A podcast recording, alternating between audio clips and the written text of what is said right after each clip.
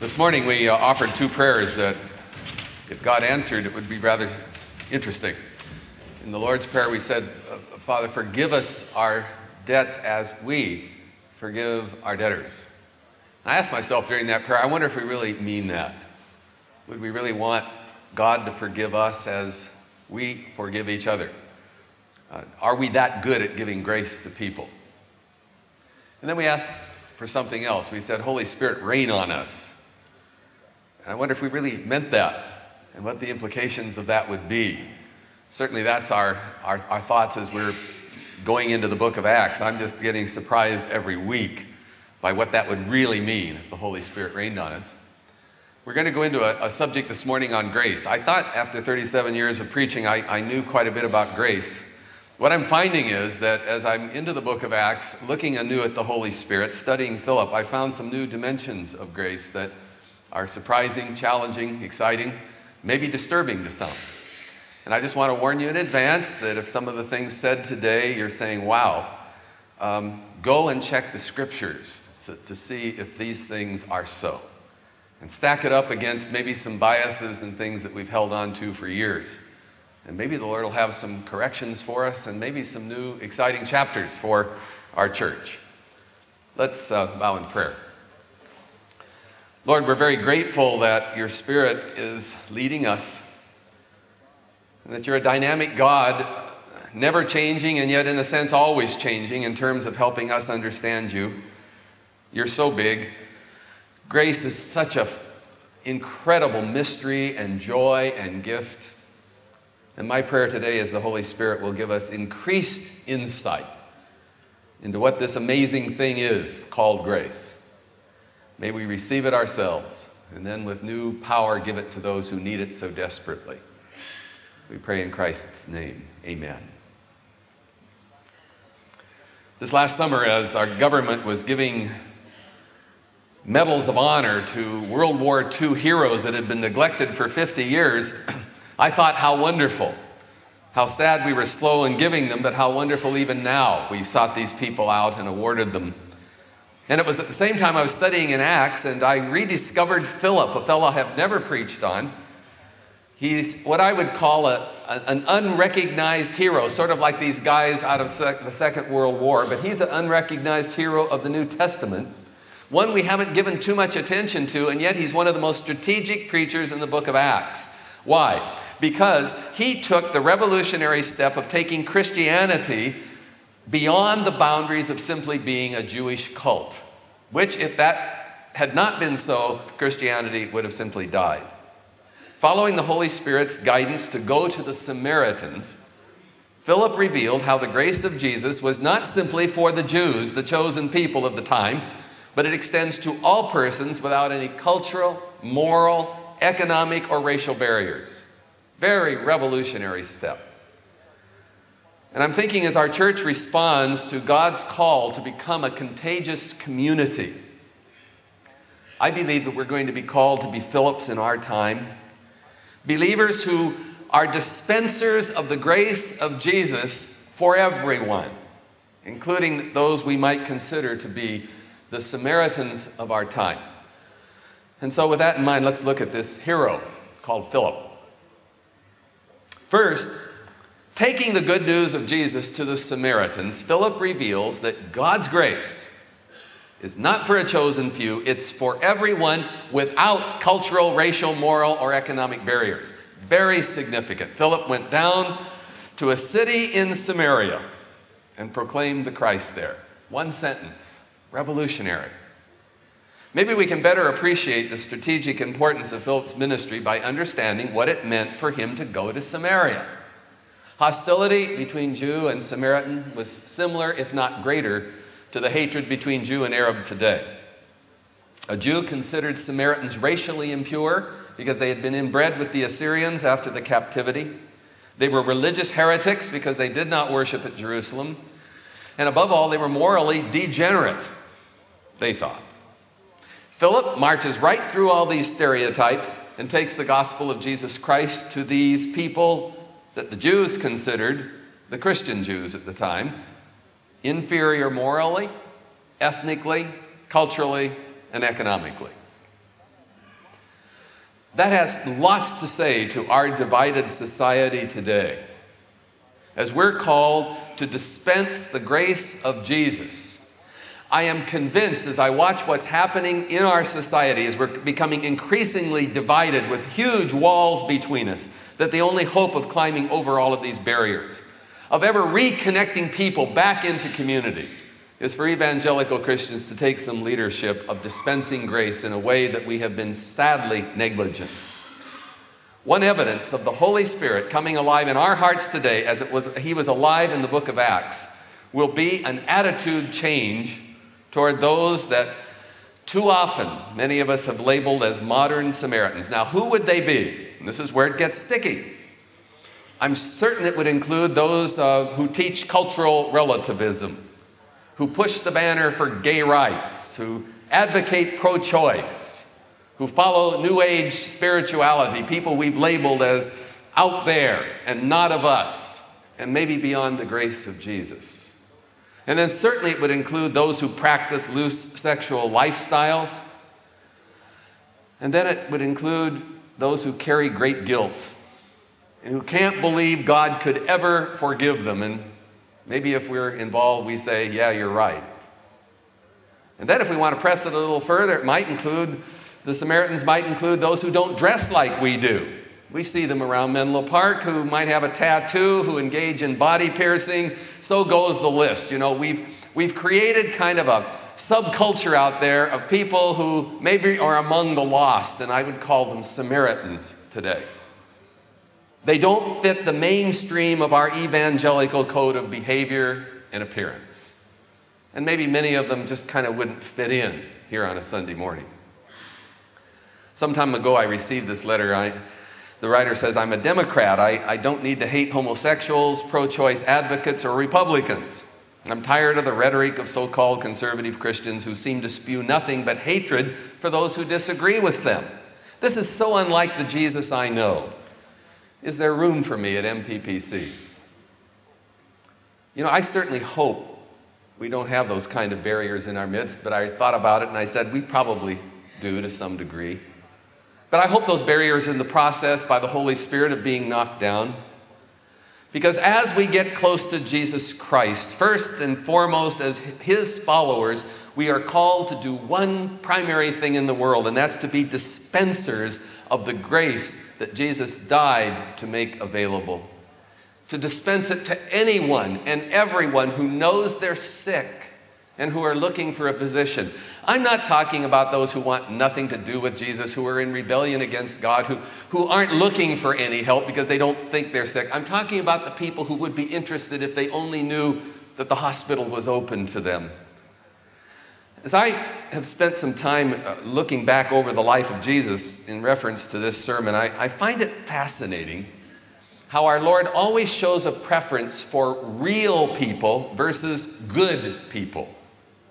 How he always welcomes home anyone who's strayed away from God and wants to return. In fact, he seems to show a preference for the one who's strayed the farthest. His math is rather interesting. He's not interested in the 99 who are already here, but the one who was lost.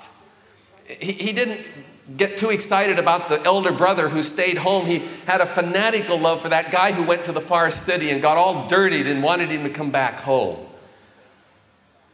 There are people we rub shoulders with every day who will have nothing to do with the church, not because they're in rebellion against God, but because they feel judged and rejected and they don't think there's any physician because they're so sick and so abused and so sinful, they think they're beyond God's uh, concern. And the reason they think that is because the church has projected that message. Who are they? Well, they're people who secretly or not so secretly are dishonest in their business dealings, people who've made huge mistakes and bad choices, people caught in addictive habits and lifestyles people who've gone through divorce. Oh, we could make a list. And I went through this list and I asked, well, who are they? Well, they're out there, but you know, it also includes everybody here. And that's why we came in the first place. We needed a physician. The list of human brokenness is endless. Sometimes I've suggested to someone I meet out in the world, they learn I'm a pastor, and I say, Why don't you come to church? And their response is almost classic, and maybe this is what they say to you. I already feel guilty and horrible about myself.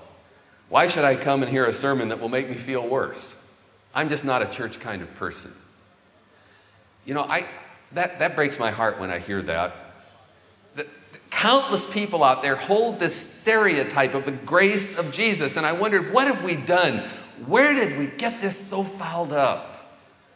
And I need to tell you, as a pastor, I'm committed to attacking that distortion wherever possible. Again, there will be people who, who, by their own choice, don't want anything to do with Jesus. But I want to knock down every barrier that's a human barrier for those who want something to do with Jesus, but they don't think they qualify. Last summer, I was given an amazing gift a classic 57 Thunderbird. It was the car of my dreams. It was the car I had that, that my wife and I dated in. And um, this car was given by a person just as a ra- reckless, random act of love. Well, I took the car to a local mechanic who's a specialist on T birds, and I started establishing a friendship with him.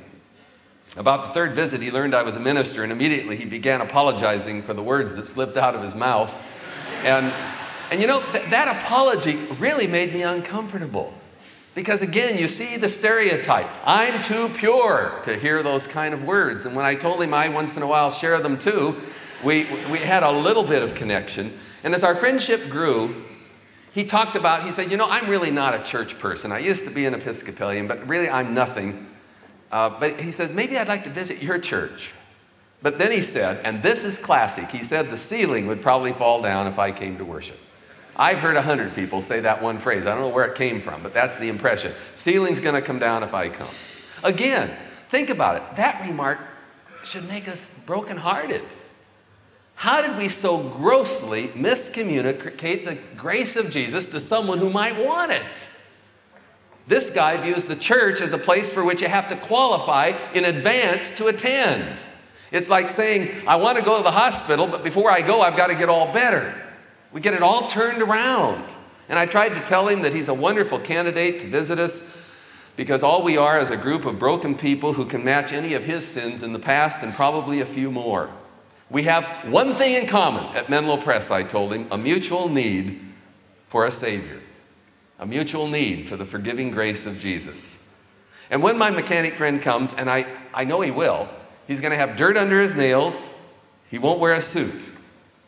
But I really want him to feel welcome here. I, I think this is to say, I trust as the Holy Spirit works in our midst and fills us as he filled Philip's heart, it's going to extend our arms in terms of whom we include that would be welcome in our church family. And it will certainly include people who are different from us, racially, culturally, economically.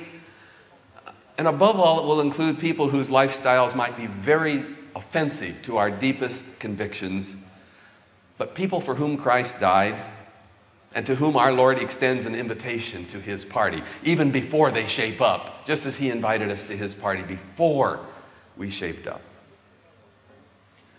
Now, if this teaching of grace makes you a little uncomfortable, it sounds too inclusive, the classic one, it sounds like license, that if we just throw out grace, then it isn't going to change anybody and we, we don't define sin, and you know, that whole litany. I want to ask all of us has anyone ever been changed from a lifestyle that we think is sinful by judging them and by saying it's wrong? There is one force in this world that changes people, that changed you, that changed me, and that's to get under the shower of the overwhelming grace of Jesus, who loves us while we were still sinners. He died for us before we shaped up, and that kind of love revolutionizes us. And it starts us on a journey of becoming what He wants us to be because He loves us before we become. And I think the evangelical church has turned that all around. And we can't even meet the standards, so we live like hypocrites, much less asking the world out there to meet our phony standards. If you want to think deeper, what if Jesus were walking the peninsula streets today? As you read the, the book of Luke, particularly, I've just finished it, uh, his social habits would shock many conservative religious people, just as he shocked the religious elite of his day. Think about it. Have you ever considered who our Lord's friends were? He associated primarily with big time sinners prostitutes, tax collectors, or embezzlers, as we would call them today, profane fishermen. Have you ever can imagine what Peter's mouth was like when Jesus met him? And then lepers. Who are the modern lepers? AIDS patients. And, and this is really shocking. Do you know who Jesus listed at the top of his list as the ones who were probably the most difficult to get into his kingdom? The rich. It's almost, he said, it's easier for the, a camel to go through the eye of a needle than for a rich man to get into the kingdom. Never said that about a prostitute. Amazing. And you see how we've confused it? And we think if we are, are kind of white and rich, that we're the in group. And if Jesus were here, he said, You're the out group and you're in there just by the skin of your teeth, and you ought to be thankful. Because the real people are out there. They're so broken, they know they need a doctor. Now, you know, I guess that's pretty revolutionary, but it's really true. Check it out. Mainly blue collar people followed Jesus. And you know who the only ones who really hated him were? The conservative, evangelical Pharisees. They wanted to crucify him. Because if Jesus was right, they were wrong.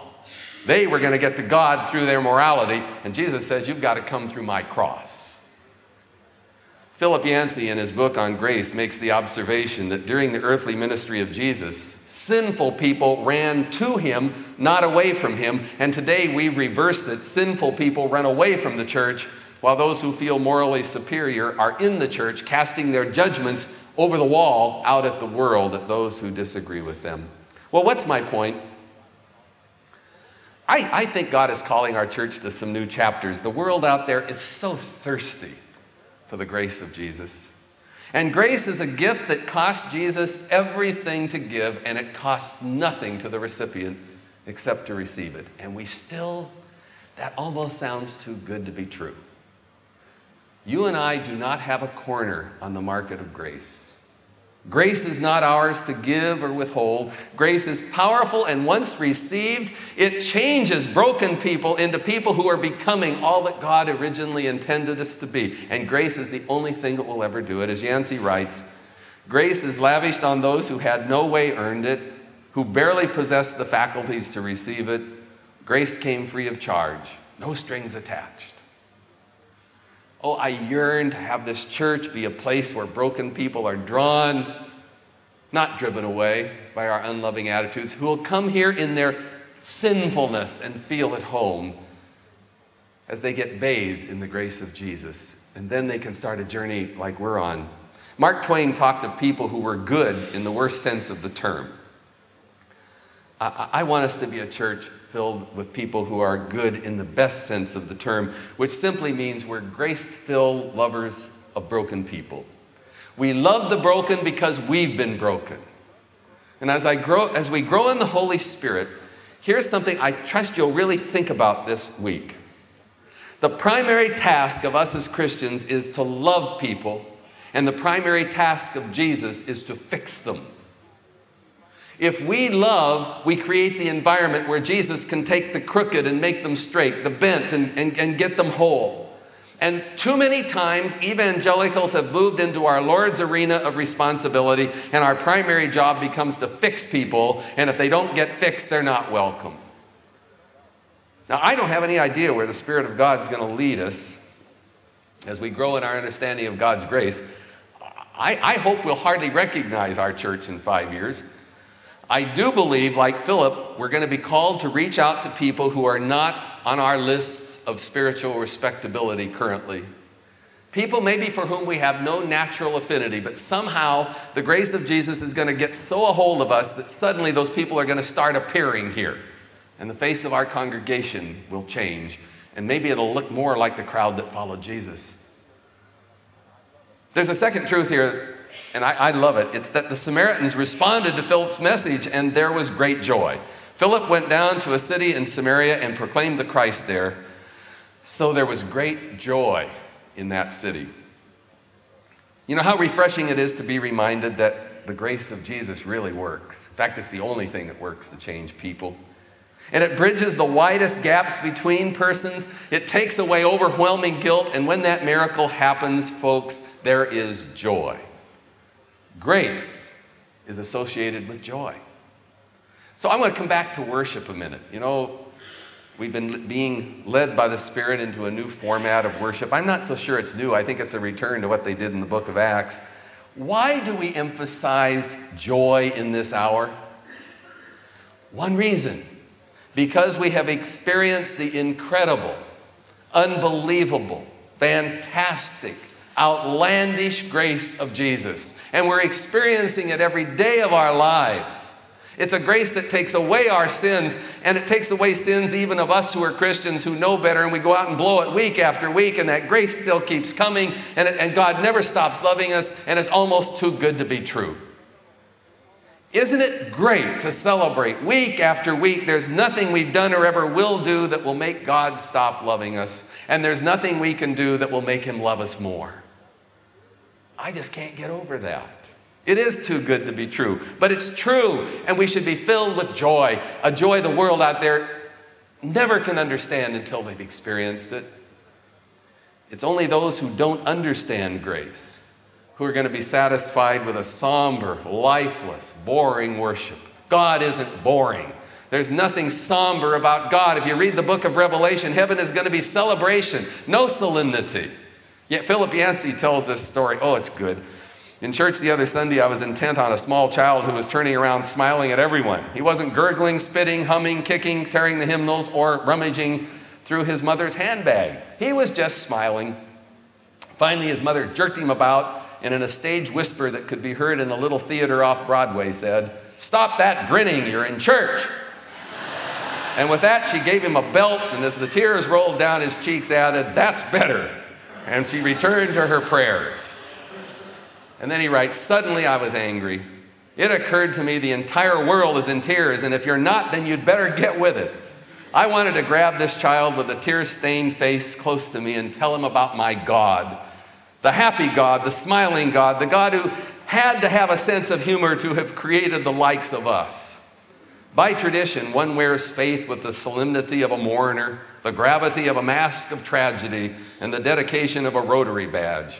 What a fool, I thought. Here was a woman sitting next to the only light left in our civilization, the only hope, our only miracle, our only promise of infinity. And if he couldn't smile in church, where was there left to go?